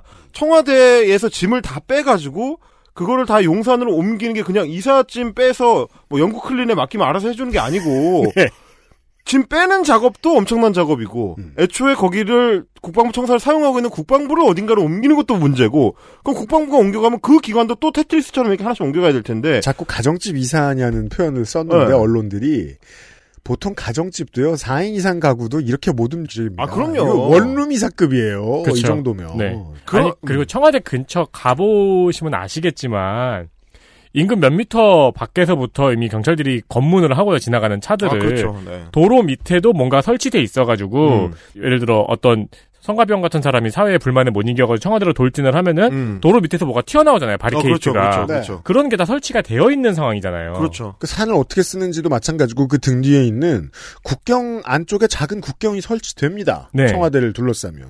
그러니까 사실 이런 것들이 너무 합리적인 의문 제기인데도 불구하고 이걸 다 건너뛰고 한 달 반 만에 그걸 하겠다는 이유가 뭐냐라고 했더니 어, 일단 청와대에 들어가면 못 나올 것 같아서라는 얘기가 돌아왔어요. 아니 그 들어가면 무슨 구석구 같은 게 나옵니까? 어? 거기 뭐 결계가 스트레이트 자켓. 뭐 결계가 쳐져 있어서 그 밖으로 나오면 뭐 녹아서 사라집니까? 뭐 뱀파이어입니까?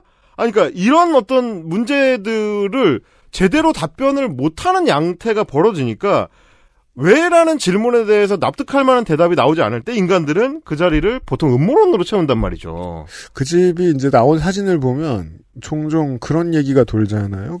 집 아닌데 반려견을 묶어놓고 있다. 음. 구속을 일상으로 삼는 사람들이라면 구속을 상당히 두려워해요 또. 아 그렇죠. 구속시켜가 이제 입버릇이니까 뭐 그럴 수 있죠. 그리고 사실 네. 들어가면 못 나올 것 같다. 나는 정말 거기 못 음. 들어가겠다. 심정적인 결론만 자꾸 이야기하는 걸 보면 그 양태만 놓고 보면 음. 정말 실제로 닮았다는 게 아니라 저런 소리 하는 중년의 어떤 분들이 있죠? 그러면 우리나라 메이저 방송 중에 그런 분들을 반드시 찾아가는 프로그램이 있죠. 궁금한 이야기 Y라고. 궁금한 이야기 그렇죠. Y에서나 어. 보던 패턴이에요. 궁금한 이야기 Y에서는 공간이 의식을 지배하죠. 예, 예. 그런 문제가 발생하는 건데, 그러니까 사실은 저희가 헬마우스 코너를 통해서 여러 번 뭐 다뤘지만 여러 음모론들, 여러 각종 음모론과 음모론에 휩쓸리는 인간 군상들을 다뤘지만 그분들은 어떻게 보면 약간 피티한 존재, 안타까운 존재들이죠. 이 마음 속에 크레바스가 존재하는 사람들. 네. 깊은 우물이 있어서 그 우물을 뭔가가 좀 그렇죠. 채워줬으면 좋겠는 사람들. 음. 어떻게 보면 어, 유튜브가 아니었더라면 뭐 사이비 종교를 찾았을 만한 분들이에요. 네. 왜, 왜 내가 사랑하는 박근혜와 그녀의 정당이 저렇게 총선에서 개박살이 나는가. 그것은 이 총선이 부정선거이기 때문이다. 음. 이렇게 이제 자신의 마음속 크레바스를 자연스럽게 음모론으로 채우게 되는 게 어, 약한 사람들의 어떤 특징이라고 볼수 있는데 인지상정입니다. 그렇습니다. 퍼티죠, 퍼티. 근데 이제 5천만 대한민국 시민들이 모두 음모론에 심취하기 쉬운 어떤 마음속 속성을 갖고 있는 사람들이 아니다 보니까 음. 지금 용산 집무실을 향해서 제기되고 있는 의문들이 다 음모론이 아니거든요. 네. 그래서 그걸 오늘 좀 되짚어보는 시간을 좀 가져보겠다라는 생각에서 준비를 해봤고요. 개 중에 보통 우리가 언론사라고 흔히 생각하는 언론사들이 내보내면 사라지는 것들 위주로 아, 그렇죠. 준비했습니다. 근데 이제 한겨레나 경향에 보도되고 있는 그 내용들은 검색을 해보시면 저보다 더 장세하게 네. 잘 정리가 돼 있기 때문에 그런 내용들 음. 이를테면 제가 이제 시선 집중에 나가면 하는 그런 얘기들 말고 네. 그 얘기만 딱 빼고 음. 나머지 얘기를 합니다. 나머지 얘기라는 것은 어, 무엇이냐 언론에서조차도 늘 나오던 얘기라고 서술하고 있는 청와대 흉지론과 용산 길지론입니다. 아, 그쪽으로 가는군요. 또 다시 아. 우리가 무속으로 돌아왔습니다. 아, 왜냐면 보통 이제 이러면은 그 다음 뭐 언론에서 많이 다뤘지만 음. 그 다음 이제 문맥은 근데 이거를 현 정권이 협조를 안 한다고 공격하는 게 말이 되느냐가 어 그렇죠. 이제 상식적인 차원인데 아니 자기 집무실을 자기가 옮기겠다는데 왜 그걸 방해를 하냐 이제 이렇게 나오는 거죠. 그게 보통. 이제 상식적인 차원인데 그 차원이 아니고 이쪽 차원으로 가는군요. 이거 왜냐면 저도 이제 방송을 요즘 이제 여기저기 많이 다니다 보니까 답답함이 있잖아요. 우리 모두의 머릿속에 그러니까 이산 용산 집무실을 다루는 우리 모두의 머릿속에는 Y에 대한 답변이 이미 있어요. 음? 네. 진행자도 갖고 있고 그렇죠. 나도 알고 있고 어, 스튜디오 부스 바깥에 어, PD도 알고 있어요. 말할 수 없어요. 작가도 알고 있어요. 모두가 알고 있지만 왜에 대해서 아무도 얘기하지 않는 거야 지금.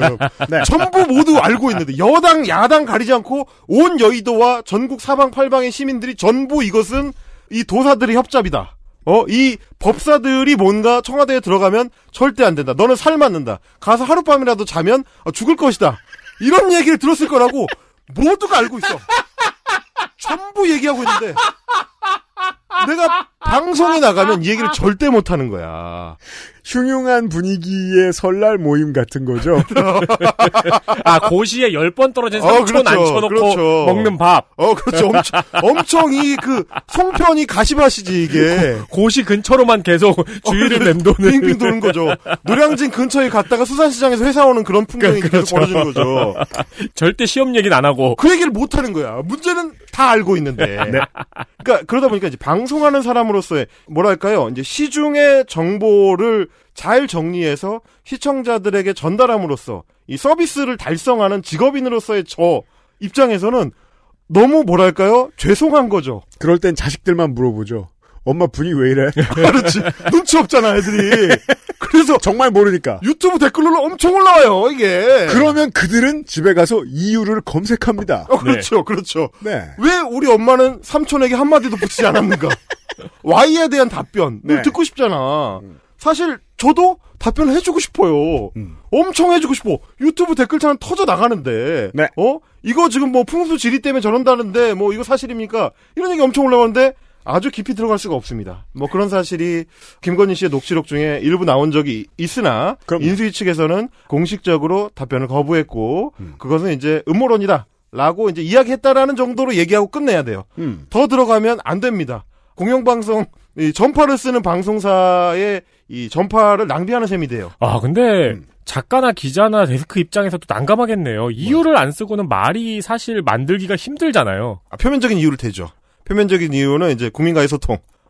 소통. 아, 그, 그게, 개소리라는 거 모두가 알고 있는데. 되게 웃긴 게 뭐냐면, 국민과의 소통을 인수위 측에서 제시를 합니다. 어, 당선인도 얘기를 하고, 그러면 이제 방송에서는, 인수위 측에서는 국민과의 소통의 폭을 넓히기 위해서 구중궁궐로 인식되고 있는 청와대를 나오기로 한 결정이고, 그래서 이제 시내 중심부에 있는 용산 쪽으로 옮겨서, 어, 이 시민들과 접촉면을 넓히겠다는 것이다. 라고 얘기하면, 이건 이제 그냥 빨아주는 걸로 끝나니까. 이 비판적 시각을 담으면 그런 거죠. 아니, 장소를 옮긴다고 해서 그게 소통이 되느냐. 청와대 국민청원 같은 실질적 소통 장 치에 대해서는 다 폐지하거나 닫으려는 조치를 하면서 집무실을 용산으로 옮긴다고 해도 어차피 경호 때문에 시민들하고 직접 만날 수도 없고 이게 지금 무슨 어, 조선 정조 시대에 뭐 화성 행차하는 정조한테 경쟁하는 것도 아니고 용산 앞에 가지고 뭐 깽가리 칠 거냐 어떡할 거냐 그렇죠. 무슨 소통을 하냐 애초에 안 되는 얘기다까지는 할수 있어요 차라리 화성 행차를 하면 괜찮겠네요. 그렇죠 네. 근데 비슷한 게 있습니다. 요- 이제 용산에서 일하게 되면 아, 자, 지금 용산에 못 가죠. 통이동 그 인수위 사무실에 임시로 일하게 되면 강남에서부터 통이동까지 출퇴근을 해야 되기 때문에 어, 그렇죠. 격쟁 가능합니다. 아, 근데 이제 물론 이제 살해당하겠죠. 경호원한테. 그러면 한동안 윤세민은 재택근무죠. 아, 그렇죠. 그러니까 저 참고하셔야 돼요, 청취자 여러분. 그쪽 지방에도 청취자분 많으시니까 어 이제 출근길에 반포대교는 한동안 남의 나라입니다. 어, 그렇죠. 여러분들 여권 들고 가도 쉽게 못 들어갑니다. 아, 못 들어갑니다. 네. 아, 여러 가지로. 네. 하여튼, 그러니까 여기까지는 내가 얘기할 수는 있는데 방송에서도 결국 못 들어가는데 어디냐? 풍수지리 얘기를 못 하는 거야. 네. 그래서 오늘 합니다. 아, 그렇습니다. 이- 너무 하고 싶었습니다. 오늘 정리하겠습니다. 주구장창 깊게 들어가 보겠습니다. 우리가 몇 주 전에 이제 주제를 선정할 때 제가 이제 강권했는데요. 원래 준비된 게 있었는데 그건 다음 달에 하겠고 음. 이거를 하자고 했을 때 저는 한 치 앞도 내다보지 못했습니다. 바로 그 다음 주에 모든 언론에서 이 이야기가 싹 사라질 줄은 예상하지 못했습니다. 그렇죠. 네. 어, 김정숙 씨와 김건희 여사로 도배되는 주간이 올 줄은 몰랐습니다. 음. 아, 그렇죠. 현재 네. 그렇죠. 그렇죠. 네. 그러니까 뭐 여러 맥락들이 있겠지만 그럼에도 불구하고 인수위 입장에서는 이거를 수면 아래로 가라앉힌 게 어쨌든 동력을 얻는 데 있어서 이제 성공하고 있는데 자 풍수 지리가 대통령 당선자와 대통령 인수위원회의 핵심 아젠다가 될 수 있는 시대 2022년에 대한민국에 살고 있고요. 그래서 다시 대선 기간에 이제 구천을 떠돌던 그 이름들 건진법사와 해우스님, 무정스님과 성공스승. 아, 익숙하시죠? 어, 대한민국에서 이 이슈를 가장 길게 다룬 매체. 메이저 방송만 보신 분들은 이 문제에 대한 이슈가 최초에 폭발한 도화선이 MBC 스트레이트의 김건희 씨 녹취록이라고 잘못 알고 계신 분들이 있습니다. 오해입니다. 저희, 저희 그렇죠. 그 알실이고요. 어, 저희는 썬데이 저널에 깊은 빚을 지고 있는 그 이슈입니다. 그래서 그분들이 온라인 공간, 그러니까 SNS상에서 재소환이 되다 보니까 이유가 떠오른 겁니다. 네. 도사와 법사들의 경고가 혹시 진짜 이유가 아닌가 하는 의심인 거죠. 네. XSFM입니다. 딸기예요?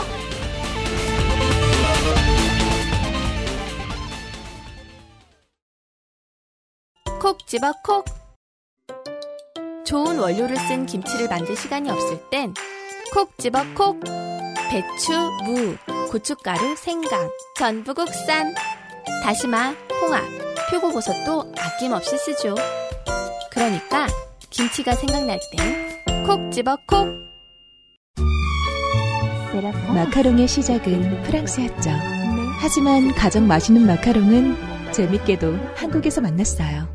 촉촉한 식감, 은은한 달콤함. 알고 있던 마카롱과는 너무도 다른 특별한 느낌이었죠.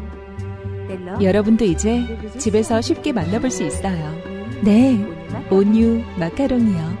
입안 가득 프랑스의 달콤함. 꾸르꾸르 온유 마카롱. 입에 단 것은 건강에 안 좋습니다. 무속 같은 거죠. 그런 말을 할 때가 아닙니다. 하지만 어차피 마카롱은 너무 많이 드실 수 없습니다. 비싸기 때문입니다. 당신이 돈이 많아도 마카롱을 많이 먹는 것은 추천하지 않습니다. 좋은 날 사요. 달콤한 휴식이 필요할 땐 꾸룩꾸룩 장인이 한 땀 한 땀 만들어낸 고퀄의 디저트. 아이스크림 가게에도 마카롱을 파는 시대입니다. 대한민국은 초선진국이라. 아이스크림 가게가 아니고 아 그 호빵집 있잖아요. 네. 호빵 만두 마카롱. 그 유명한 짤 있어요. 갈 때까지 간 한국의 마카롱 해가지고. 네. 아, 하지만 비교 가능합니다. 퀄리티는. 왜 그런 거 있잖아요. 솔직 가면은 무한안주로 나오는 과자 있잖아요. 아, 네, 좋죠. 네 네 그런 거 있잖아요. 그런 거 만드는 공장 있잖아요. 네. 거기서 마카롱 만든 지 꽤 됐어요. 나중에 잘하면 호프집 기본 안주로도 만날 수 있겠네요. 그래서 마카롱의 quality가 지금은 천차만별이죠. 그렇다고 우리가 냉동 삼겹살집에서 냉면 먹는 것을 모든 냉면을 체험한 것처럼 말하지 않듯이 말입니다. 그렇죠. 네. 네, 마카롱 같은 경우에는 이렇게 대중화가 되었음에도 유명한 맛집들은 여전히 유명한 맛집 취급을 받고 있으니까요. 그 중에 하나로 저희가 소개시켜드리는 꾸루꾸루입니다. 이제 당신의 입도 호강할 때가 되었습니다. 포르투갈식 에그타르트, 프랑스식 티 쿠키와 케이크, 마들렌과 피낭시에. 네, 피낭시에를 이제 잘못 사 먹어본 편의점에서 처음 먹어본 사람들은 어 일부러 빵을 상하게 한 뒤에 이상한 모양으로 잘라놓은 것이라고 생각하지만 아닙니다. 꾸룩꾸룩 걸 드셔보셔야 됩니다. 보통 이제 딴 데 가면 휘낭시에라고 적혀 있죠. 100%통 아몬드 coque로 만든 마카롱. 프랑스에서 직접 배워온 비밀의 레시피로 최고의 만족을 드릴 것입니다. 인천에서 소문이 빡세게 난 꾸룩꾸룩. 나머지 전국에서는 액세스몰에서만 만나보실 수 있습니다.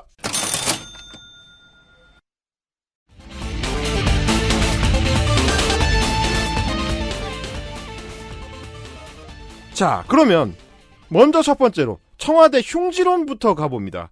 지금 당선자의 마음속을 가득 채우고 있을 그 불안. 내가 혹시 청와대로 딸려 들어가게 되지 않을까? 내가 자고 있는 사이에 권성동이 나를 차에 태워서 청와대 청와대 관저에 배틀로얄처럼 어 나를 눕혀놓는 것이 아닐까? 클로로포름으로 나를 마취시켜서 그 불안에 시달리고 계실 당선자를 위해서 이 청와대 흉지론의 실체에 접근을 해보겠습니다. 봅시다. 자, 청와대가 시민들과 멀리 떨어져서 인왕산자락 그 산자락에 파묻힌 구중 궁궐이다라는 비판. 뭐 사실 저도 이제 많이 했었던 이야기이긴 하고요. 합리적인 지점도 있습니다. 그러다 보니까 이제 문재인 대통령도 강화문 청사로의 이전을 위한 위원회까지 만들어 가면서 1년 6개월을 검토를 했던 거고. 다만 한 발짝도 안 들어가겠다라는 당선자가 나올 거라고는 아무도 예상하지 못했습니다. 네. 인수위는 물론이고 윤핵관은 물론이고 아마 그 제안을 했을 아, 도사들조차도 전혀 예측하지 못했을 이렇게까지 단호한 국민들 입장도 마찬가지입니다. 옮기는 것까지도 이해할 수 있다. 하지만 하루도 안 들어간다는 건 전혀 카테고리가 다르다. 그렇죠. 도대체 왜 그렇게까지? 라는 거를 추적을 하다 보면 이 광화문 이전 공약의 시초로 이제 거슬러 올라가게 됩니다. 청와대 자체가 지금의 모습으로 재개관을 한 게 92년입니다. 네. 어, 노태우가 이제 한 1년 6개월에서 2년 가까이 이제 새로 이제 건축을 해가지고 구 본관에서 떠나서 지금 이제 우리가 알고 있는 그 청와대로 옮긴 게 92년인데 네. 그 92년 대선 때 김영삼 후보가 군사 독재의 상징인 청와대 시대를 끝내고 문민 시대로 이행을 하겠다라고 하면서 광화문으로의 집무실 이전 공약을 세웠습니다. 음. 이거 사실 잘 모르시는 분도 굉장히 많아요. 네, 맞아요. 어, 문 대통령이 이제 최초 공약으로 알고 계신 분도 말고 그럼에도 불구하고 거의 매 정권마다 거의 모든 대통령들이 청와대 시대의 종료를 공약으로 내걸었던 시절이 있었습니다. 그렇습니다. 92년이 최초고요. 그 이유는 그만큼 청와대라는 건축물과 공간의 의미에 대해서 이제 우리가 곱씹게 되는 거고 군사 독재 권위주의 시절의 어떤 유산이다라는 걸 부정할 수 없다는 그런 측면을 좀 생각하게 되는 거고요. 그럼에도 불구하고 표면적으로는 군사 독재의 상징을 끝내겠다라는 것이었지만 혹시 그 내신 그 내면에 깔려 있는 것은 역시나 풍수지리적으로다가 청와대 흉지론이 아니냐 라는 거는 또 공공연한 얘기입니다. 그 여기서부터 물귀신 작전이 시작되기가 편해집니다. 왜냐면은 YS 당시에는 요게 중요했어요. 상징을 해체하고 새로 만들어내는 작업이 아주 중요했습니다. 그렇죠. 기표를 새로 만들어내는 것. 네. 문민정부라는 건 세상이 뒤집어졌다는 얘기다. 그렇죠. 그렇다면 뭔가를 바꾸는 모습을 보여줘야 하는데 바꾸려고 봤더니 진짜 군사 독재의 상징 안가는 없어졌습니다. 그렇습니다. 중정 지하실도 없어졌습니다. 그리고 총독부 건물도 없어졌죠. 네, 그리고 노태우가 청와대를 수정봐놨습니다. 음. 즉, 87 체제 이후에 바뀐 상징이에요. 음. 그렇죠. 상징성이 크지 않아요. 음. 다만 약간의 억지가 필요했죠. 김영삼에게는. 그렇죠. 근데 그런 약간의 억지를 써서라도 왜 그래야 했을까? 그리고 그 다음번에도 제가 아까 말씀드린 이유로 안보 문제 국민들이 이해해줄 수 있는데도 자꾸 도심 한가운데로 나오겠다고 나오겠다고 모든 대통령 후보들이 다 얘기했잖아요. 그때마다 하는 얘기가 없진 않았습니다. 정치인들은 권력자는 원래 점쟁이를 좋아한다. 음. 그리고 그런 얘기는 누구나 한다. 음. 다만 막판에 가면 중용되지 않을 뿐이다. 그렇죠. 따라서 진짜로 이 사람들의 견해가 중용된 최초의 사례가 2022년일 수도 있지요. 그렇죠. 예. 특히 점쟁이가 이제 무속인이 직접적으로 이제 조언을 하고 그 조언을 예. 따르고 이런 거는 또 별도의 문제, 변론으로 하더라도 풍수지리는 한국인들 전반에 그보다는 좀 더 폭넓게 수용되는 측면이 있습니다. 그렇죠. 뭐 요즘에는 원룸 풍수 이런 것도 유행이니까요. 그렇죠. 그러니까 뭐 네, 기본적으로 좋은 자리라는 거, 그러니까 좋은 지형이라는 거는 그냥 건축을 할 때도 좋은 자리일 가능성이 높기 때문에 네. 전반적으로 뭐 물기를 피한다든지 뭐 양지발은 남향으로 한다든지 이런 것들은 그냥 건축학을 공부하더라도 이제 일반적으로 통용되는 거라서 이게 생활과 이 연결되게 굉장히 좋은 구조로 돼 있기 때문에 풍수지리는 점쟁이나 무속신앙보다는 훨씬 더 한국인들한테 굉장히 뿌리가 넓게 음. 퍼져 있는 거고 그거는 그래서 진보 보수를 막론하고라는 거를 이번에 조사를 하면서 또 한번 이제 알게 된 건데 자 2019년 1월 4일에 광화문 대통령 시대 위원회 자문위원 이게 이제 대통령 집무실을 이전하려고 했던 그 조직입니다. 대통령 집무실에 이제 광화문 이전로 이전 계획을 보류를 하면서 그 발표 현장에서 한마디를 덧붙입니다. 이분도 뭐 이제 우리 문화재를 오래 연구했던 양반이다 이 보니까 용존 씨가 그 나의 문화유산 답사기. 그렇습니다. 네. 예. 그래서 이제 뭐 광화문 그 현판 문제나 이런 것들도 이제 계속 지적을 해왔었던 학자기도 하고요. 네. 어, 문화재청장도 지냈었고 자 이렇게 얘기합니다. 풍수상의 불길한 점을 생각할 적에는 옮겨야 된다. 옮겨야 되는데 여러 사정상 못 옮기게 됐다라는 얘기입니다. 그랬더니 기자들이 풍수상의 불길한 점은 뭐냐 도대체 이렇게 물어봤더니 수많은 근거가 있다라고만 답을 했어요. 모든 정치 세력이 대한민국 대통령 정도 되는 권력을 취할 때에는 그 주변에 점성술사 따위가 모여들게 되어 있는 게 인지상정이라는 것 정도까지는 좀 인정을 하고 들어가겠습니다. 네. 그렇습니다. 그걸 깔기 위해서 제가 이걸 준비한 거고 그때 이제 자유한국당이 이제 광 란을 일으키면서 이제 맹폭을 했었던 건 이제 풍수에 대한 문제였는데 사실 그게 본인들이라고 다르지 않다는 거는 우리가 지난 헬마우스 코너나 뭐 기사 읽기 시간을 통해서 윤석열 후보 이 무덤 훼손 사건을 다룬 네. 어, 중앙일보와 조선일보로 놀리면서 이제 확인했던 바이죠. 어, 근데 이게 약간 그게 있네요. 어, 이때도 풍수를 언급을 했다는 거잖아요. 그렇죠. 그럼 이 근거, 육화된 근거가 있을 거 아니에요? 그렇죠. 근거를 말한 사람이 있을 거 아니에요? 있지요. 어, 있지요. 이게, 그니까, 저는 이번에 이제 추적하면서 재밌다고 생각한 게 뭐냐면, 한국 언론들도 어쨌든 그 좋은 기자들이 많이 있다 보니까 이 사안을 다룰 때 이제 풍수 얘기를 하게 되고 그래서 그 풍수의 기원이라든지 뭐 어 계속해서 이제 청와대와 관련해서 나왔던 얘기들을 정리를 쫙 해놓습니다. 근데 한 뭐랄까 유통 기한이 짧아요. 네. 그래서 그 이야기를 할 때 아주 깊이 안 들어가고 어느 정도까지만 이야기를 하고 끝까지 파보는 매체가 많지는 않습니다. 네. 그러다 보니까 뭐냐면 일반적으로 통용되는 청와대 흉지론의 근거들 어 물길 사이에 뭐 위치하고 있다든지 산하고 산이 이제 겹치는 지역에 음. 있다든지 뭐 아, 한- 뭐 여러 개 있어요. 뭐 기억도 안 나는 뭐 몇 개가 있고 그리고 이제 이런 거를 제기한 대표적인 인사로 어, 서울대 지리학과 교수였던 최창조 교수를 꼽는 데까지 갑니다. 근데 거기서 더 들어가는 경우가 별로 없어요. 그러다 보니까 뭘 발견을 못 하냐면 이 청와대 흉지론이 아주 오래된 그러니까 수백 년 된 뭔가라고 생각을 합니다. 아니야, 근데. 이게 일종의 도시 전설이에요. 선풍기 틀면 죽는다. 이게 틀고 자면 우리 학교는 공동묘지였다. 현대에 창조된 학설이에요. 말하자면. 우리 학교 남녀공학 된다. 어, 그렇죠, 그렇죠, 그렇죠. 그렇죠. 그 이승복 동상의 밤에 그 피눈물 흐른다. 뭐 이런 거 있죠. 그 이순신 칼 뽑고. 어, 그렇죠, 그렇죠. 왼쪽으로 세 발씩 움직인다고. 제일 웃긴 거는 세종대왕이랑 이순신 장군이랑 싸운다는 거였는데 도대체 그 둘이 왜 싸우냐고.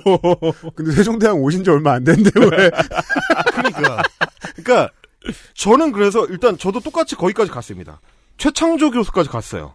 이 청와대 흉지론의 현대적 기원을 꼽자면 1992년에 서울대학교 지리학과 교수였던 최창조 교수까지 가는데 이 최창조 교수가 뭐 여러 수식어가 붙는데 어, 현대 도선이라는 수식어도 있습니다. 도선이요? 네, 도선 국사. 좋은 좋은 말은 아니죠. 아, 좋은 말은 좋은 아니에요. 표현은 아니죠. 어, 소위 말하는 이제 고려 때 국가가 망쳐들게 했었던 서경 천도론의 주인공이기도 예, 하고, 예, 예. 어, 뭐 여러 이제 그 어, 지형을 골랐다는 그 도선 국사, 어, 한국 풍수지리의 어떤 기원점으로 이제 얘기가 되는데 음. 이 양반은 어, 그거의 여러 버전이 이제 현대 도선이에요. 현대 도선. 불과 30년 전이에요. 어, 그렇죠. 네. 근데 이제 이 분이 청와대 흉지론을 정리해서 발표한 걸로 알고 있습니다. 대부분의 경우에. 음. 그래서 이 청와대 흉지론의 기원이 조선왕조 실록으로 많이 꼽아요. 근데 그거를 누가 꼽았냐면 최창조가 꼽은 거야. 최창조가 꼽아서 정리했는데 그 내용을 들여다보잖아요. 그러면 지금의 청와대 자리가 딱히 흉지다 라고 명확하게 얘기하는 것도 아니에요. 그러니까 근거라고 드는 것들이 대부분 뭐냐면 세종 때 경복궁 뒷산이잖아요. 말하자면 지금의 청와대 자리가 경복궁 뒷산에 이 논밭 뭐 이렇게 자꾸 개간하거나 네. 나무 베가거나 뭘로 돌로 뭘 쌓아놓고 이런 사람들이 많으니 음. 그 짓을 못하게 해라. 이제 이런 식의 이 얘기들이 조선왕조 실록에 이제 몇 군데 나오는데 네. 그거를 해석하기 따라서 굉장히 좀 다를 수가 있어요. 이게 뭐 중요한 혈자리라서 그거를 막으려고 했다. 거기에 뭔가 이 훼손이 되지 않도록 하려고 했다는 게 최창조 교수의 주장이라면 음. 조선왕조 실록 같이 이제 공식 문서에 물론 여러 뭐 기이한 일들이 거기 적혀 있긴 하지만 옛날 기록이니까 그럼에도 불구하고 대체적으로 봤을 때는 그게 일단 기본적으로 왕궁의 뒷길이기 때문에 네. 그거에 대해서 이제 딴짓 못하게 하는 그게 있어요. 그래서 그 조선일보 실록의 그 대목들 최창조 교수가 정리한 대목들을 읽다 보면 네. 저는 뭘 느끼게 됐냐면 야 이거 조선 왕조 시절이고 어 엄청 어목하던 그 전제 군주 시절인데도 아, 조선 인간들이 말을 더럽게 안 듣는구나. 아, 그리고 거기를 생각해보면 청와대 구경 갔을 때 생각해보면 거기 있으면은 궁궐이 내려다 보이잖아요. 아, 그렇죠. 예. 엄청 안, 그니까, 왕 입장에서는 기분이 졸라 나쁜 어, 얘기예요. 그렇죠. 근데, 그렇게 왕들이 주기적으로 한 2, 3세대마다 계속 거기 뭐 하지 말라고 명령하거든요? 그 내가 왕인데 뒤에서 어. 맨날 뭐 텃밭 어, 깎고 하고 막막 여기는 거야. 개인 경작을 그만 믿고 어, 써붙이고. 할머니도. 와가지고 막 고추 키워 잡으러 다니는데 나무 베가고 막 이런단 말이에요. 맨날 그래. 그래서, 아, 뭐 조선 사람들 말 더럽게 안 듣는구나. 원래 한국인들이 옛날부터 지도자가 무슨 말을 한다고 해서 듣는 사람들이 아니구나. 음. 요거를 저는 느끼게 되는데, 최창조 교수는 여기가 혈자리고 흉지기 때문에, 그래서 이 아무나 들어가면 안 되는 데라서 그것을 금한 것이다라고 해석을 한 겁니다. 음, 아 재밌는 해석이네요. 중요한 타이밍입니다. 청취자 여러분 웃긴 건 내일 나오겠지만요. 이 얘기가 제일 중요합니다. 아니 어떻게 우리가 이제 우리 패널들이 조금만 시간을 내서 뒤져보면 2, 30년밖에 안 된 멍청한 소리가 나라를 지배하는 사례가 왜 이렇게 대부분입니까? 아. 그 공식 기록으로 보자면 어 우리는 이제 네이버 뉴스 라이브러리가 1900년대 신문까지 정리해 주는 시대에 살고 있기 때문에 그렇죠. 네. 검색해 보면 다 나오거든요. 그럼요. 청와대 흉지론이 본격적으로 신문 지상에 나오기 시작한 것 정확하게 1992년입니다. 음. 1992년에 어, 두 종류의 신문 기고가 이뤄진 걸로 확인이 되는데 경향신문에 최창조 교수가 기고한 한국 풍수의 재발견 시리즈가 있습니다. 경향이 이제 관제신문의 때를 한참 벗으려고 애를 쓰던 시절입니다. 네, 아직- 이런 것이 잘 어울리던 때예요. 아직 네. 그, 뭐, 서울의 국제신문 같은 역할을 하던 시절이죠. 네. 어, 그런 1992년에 경향신문에 발표한 시리즈가 하나 있고, 아, 또 하나는 이제, 동아일보에 기고한 음. 어, 기사가 하나 있습니다. 이 두 개의 기사가 청와대 흉지론의 음, 기원으로 지금 보이고요. 네. 제가 좀 찾아봤을 때는 이보다 더 앞선 기사는 없었습니다. 관련해가지고 신문지상에 다뤄진 적이 없었어요. 음. 그렇다는 얘기는 뭐 풍수쟁이들 사이에서는 무슨 얘기가 있었을지 모르겠고 음. 혹은 뭐 옛날 풍수책에 무슨 얘기가 있었을지는 모르겠지만 그거와는 별개로 그리고 아까도 설명했다시피 그게 실제 흉지 혹은 풍수상으로 흉지여서 뭐 이런 것도 있을 수 있지만 그보다는 왕궁의 뒤 윗길이었기 때문에 네. 왕궁의 뒷 언덕이었기 때문에 어 금기를 많이 걸어놨을 가능성이 크다는 것을 이 어쨌든 최근에 기자들은 놓치고 있다. 그 청와대와 같은 이유죠. 뒷길을 최근에야 개방한 이유. 그렇습니다. 보안에 문제가 있을 거 아니에요. 그렇죠. 경복궁 경복궁 바로 등 뒤에 있는 곳인데. 아니 심지어 그리고 거울 전체가 내려다 보이니까요. 네. 그래서 신기한 것이 뭐냐면 92년 전에는 어떤 풍수쟁이도 청와대 얘기를 안 합니다. 중요한 건 경복궁이에요. 그러니까 사실 생각해 보세요. 왜 안 하겠어요? 최창주 교수가 92년에 기고하기 그 전 시점은 노태우고요. 음. 그 전에는 전두환이고요. 그 전에는 박정희입니다. 네. 어, 그 시절에 어떤 간땡이 큰 풍수쟁이가 음. 청와대는 사람 죽는 흉지고 거기 있으면 폐가 망신한다. 라고 얘기를 하면 남산 코렁탕이죠, 바로. 그렇죠. 흉지 흉지는 여기다 하면서 남산으로 어, 가죠. 어, 너 이 새끼 너 이렇게 되겠죠. 여기가 어, 너의 흉지. 흉지 궁금해? 어, 진짜 흉지는 남산 밑이야. 이러면서 이제 끌려갔을 때니까 당연히 안 나왔을 거고요. 네. 그래서 최초 발화 지점은 1992년에 최창주 교수다. 그래서 지금 말하고 있는 지금 뭔가 어, 옛날 우리 조상 풍수 선생님들이 했었던 얘기를 주워 섬기는 것처럼 신문지상에 떠들고 있는 모든 풍수쟁이들의 얘기는 다 구랍니다. 그건 다 어디서 나온 거냐? 자기들 논거를 다 어디서 가져온 거냐? 최창조 교수가 92년에 썼던 그 기록들을 그대로 가져온 겁니다. 이것도 문민화의 증거였군요. 생각해 보세요. 이 풍수나 이런 거를 좋아하시고, 어, 무덤자리 찾을 때나 뭐 이런 거 할 때, 땅 살 때 이런 거 할 때, 어, 풍수 잘 보시는다는 사람들을 이제 찾아가시는 선생님들 입장에 생각했을 때, 그 유명한 사람, 신문에 기고하고 방송에 나가는 그 유명한 풍수쟁이들이 전부 서울대 교수의 논거를 가지고 청와대 흉지론을 얘기하고 있다는 거예요. 그 한편으로는 92년인데 그래도 예. 서울대 지리학과 교수가 음. 풍수를 논하는 것도 재밌네요. 아, 이분 그래서 쫓겨났습니다. 이거 기고하고 그 해에 사표를 낸 걸로 공식적으로 돼 있어요. 아, 그래요? 본인도 여러 차례 얘기했고 아 막 서울대에서는 뜯어 말렸는데 이수성 당시 총장도 와서 뜯어 말리고 그랬는데 아 내가 뭐어난 서울대가 나를 가둬놓는 것 같아서 때려쳤다라고 주장하고 있습니다. 서울대 흉지다. 하지만 왜 하필이면 92년에 그분은 사표를 쓰게 됐는가를 생각해 보면 어, 여러 연관 관계를 제가 봤을 때는 발견할 수가 있습니다. 어, 생각해보세요. 노태우 대통령 입장에서는 내가 청와대를 어, 삐까뻔쩍하게 고쳐가지고 올려놨어. 그랬는데 왜 서울대 교수가 국립 서울대 교수가 와가지고 그렇죠. 서울대는 흉지다. 아, 청와대는 수- 흉지다. 옮겨야 된다. 이런 얘기를 하면 기분이 좋겠습니까? 아 옛날 같으면 진짜 흉지를 소개시켜 주겠지만 그렇죠, 그렇죠. 내가 보통 사람 기믹이니까 그러니까 참았겠죠. 그래서 사표를 쓰신 건데 어쨌든 제가 계속 강조하고 싶은 건 이거예요. 풍수도 좋고 뭐 점쟁이도 좋고 다 좋은데 그 사람들이 얘기하는 논거가 뭔지를 잘 들여다봐야 된다는 겁니다. 어르신들이 지금도 집안에서 뭐 낙향하는 데 쓰는 집을 구할 때나 심지어 시시콜콜하게 아파트로 이사 갈 때만 해도 어르신이 나서가지고 어디서 누구 꾀죄죄한 사람 불러와가지고 풍수 봐달라고 하는 그런 경험을 가진 분들 청취자 여러분들 중에 계실 음. 수 있습니다. 그런 사람들 말할 때 요즘은 옛날하고 달라서 되게 마이크로 풍수예요. 100평 옆이 중요하고 200평 옆이 다릅니다. 네. 경복궁하고 상관없는 곳이란 말이에요. 그리고 경복궁 터랑 같은 터라고 생각한다고 생각을 해보죠. 그랬으면 조선은 왜 600년이나 갔습니까? 그렇죠.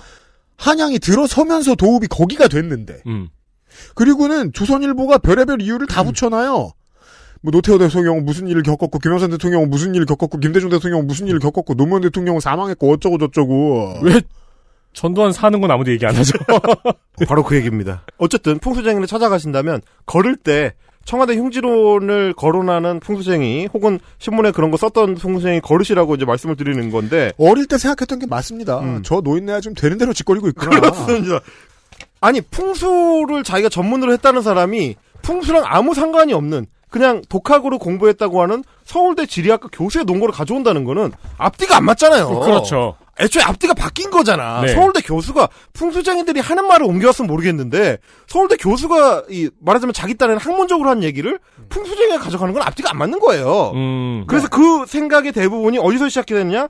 아, 동아일보의 92년 기고문 코너명 이 생각 저 생각 어 꼴리는 대로 아무개나 떠들어 말해 되는 대로 어, 짓거리라. 어, 뭐 되는 대로 짓거려봐라. 당신의 생각은 무엇입니까? 이 생각 저 생각 코너에 청와대를 옮기자 해서 출발했다는 거를 어, 잘 아실 필요가 있고요. 저희가 지금 그림을 보고 있습니다. 실제로 제목이 청와대를 옮기자고 옛날 메이저 일간지에서 이 생각 저 생각 같은 이름의 칼럼 섹션이 있다는 건 무슨 뜻이냐면 칼럼으로 쳐주기에 조금 짜칠 때 그렇죠.